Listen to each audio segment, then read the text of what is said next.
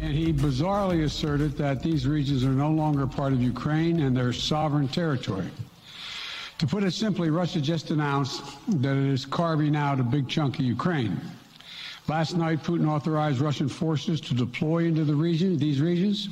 Today, he asserted that these regions are actually extend deeper than the two areas he recognized, claiming large areas currently under the jurisdiction of the Ukraine government. And with that, President Biden said, Here are the sanctions. Except they don't seem like the sanctions Ukraine was hoping for. Tony Katz, Tony Katz today. It is so good to be with you. Senator Todd Young joins us right now, a senator from the state of Indiana, of course, a former uh, U.S. Marine. And, sir, uh, I, I want to get into the invasion, but we just heard after an hour plus delay from President Biden, we just heard him uh, engage what these sanctions are. Two uh, sanctions on institutions, the military bank, a sanction on Russian debt, so it can't uh, be traded, high net worth individuals, and again reiterating this uh, belief that it, it's him and him alone that stopped the movement on the Nord Stream 2 pipeline, this pipeline between Germany and Russia that would give Germany natural gas and would give Russia billions of dollars.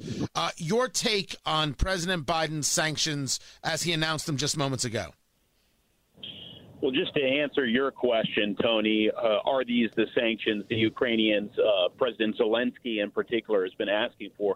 The the answer is obviously no. Uh, they're asking for uh, the full panoply of sanctions to be imposed right now to demonstrate that we have the strength and to create no measure of uncertainty during this perilous time that uh, that the United States, uh, working with our partners and allies, is, is really serious here uh, as, as we try and uh, defend this principle of sovereignty, which doesn't just apply to the country of Ukraine. It, of course, uh, we're going to start to see other dictators and, and uh, uh, you know, regimes like the Chinese Communist Party increasingly scooping up territory if it's not defended. So here's, here's what we have really failed to do in the in the run up to this, and it's a multifaceted failure.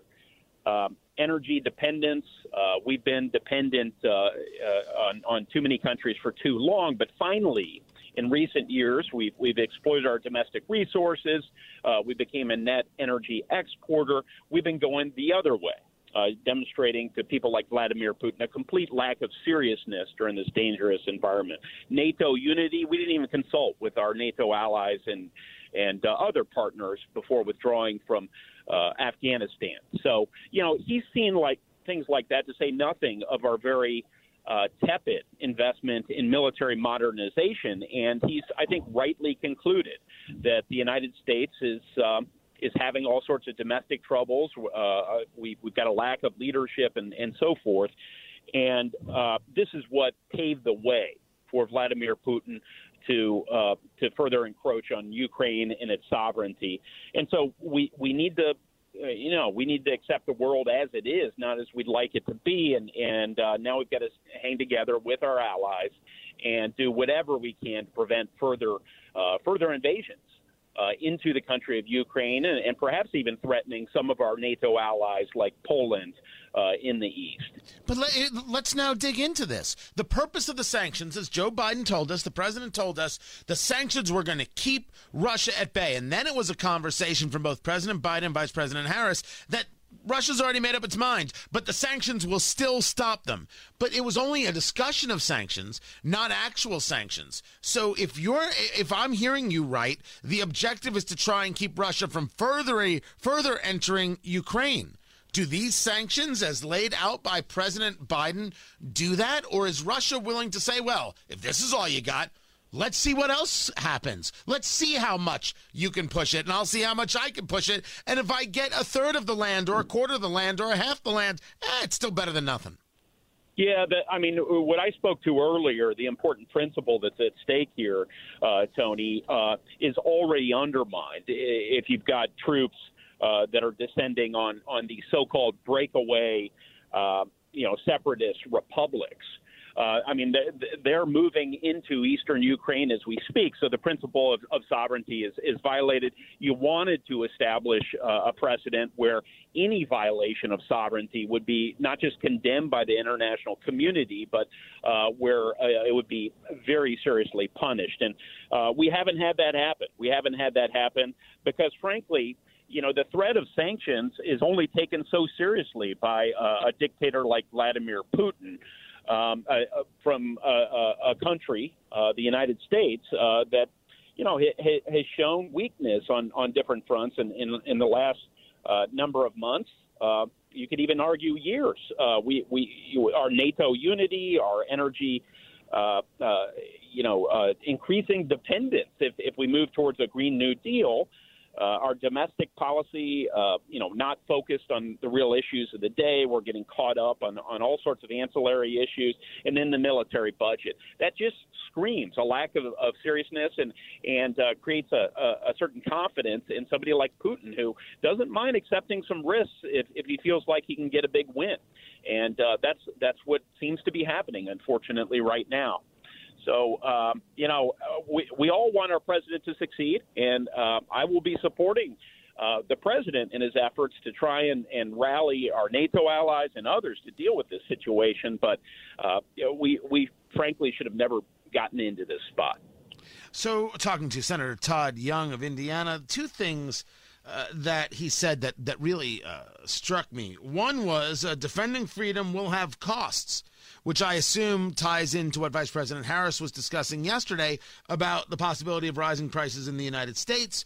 And the other one was that he still remains open to diplomacy.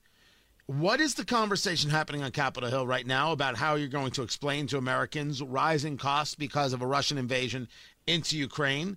And how can one can how can one still be open to diplomacy when Putin has clearly said, "I don't care about your diplomacy"? Well, a couple of things. First, you just got to be honest with your constituents about how we got here and and uh, what we're going to try and do moving forward. Um, it's it's uh, a, a horrible situation. We're already dealing with cost inflation, but to have uh, this sort of military conflict driving it is, is really, you know, in the minds of, of constituents, unacceptable. In terms of our diplomacy, it should really be focused in large measure on our partners and allies at this point. I, I think it's the right decision uh, to uh, increase our ties, as the president's indi- indicated, to, with the Baltic countries. But I also think we need to rally the Nordic countries, Norway, Sweden, Finland, uh, pull them further into our orbit. Um, you know, frankly, everyone we can, to say nothing of the OPEC producers, uh, we need to uh, persuade them that uh, it's not only uh, helpful to the United States and others to increase production right now to bring oil uh, uh, the cost of uh, oil and gas down, but it's also going to be in their longer term interests. If our economy uh, has has uh, a difficult time really taking off on account of these increases in oil prices, then it's going to ultimately hurt them as well. So that's where the diplomatic efforts uh, need to be focused. Uh, increasingly, I, I'm, I'm, I'm losing confidence that we're going to be able to persuade Vladimir Putin. Uh, uh, to uh, you know lay off of the other parts of Ukraine at this point, Tony. Is there any moment at, at all where U.S. troops are in Ukraine? Yeah, I think we need to have a robust presence on the countries bordering Ukraine. Uh, but military conflict is is uh, you know the whole idea of our military is is you've really you've done something wrong if you haven't deterred the enemy. And uh, deterrence has has not worked in this case. We took military uh, uh, conflict off of the table early on so to put it on later doesn't make a whole lot of sense. It's the sort of thing that if you're going to contemplate it, you ought to keep it on the table early to prevent conflict. We didn't do that. Senator Todd Young, I appreciate you taking the time uh, to uh, be be with us. Uh, in in your view, uh, uh, you know what? I'm going to save it for the next time. I'm going to I'm going to save it for the next time. I'm going to take the break. Go do your thing. We'll get to more of Senator Todd Young in the future. More coming up. I'm Tony Katz.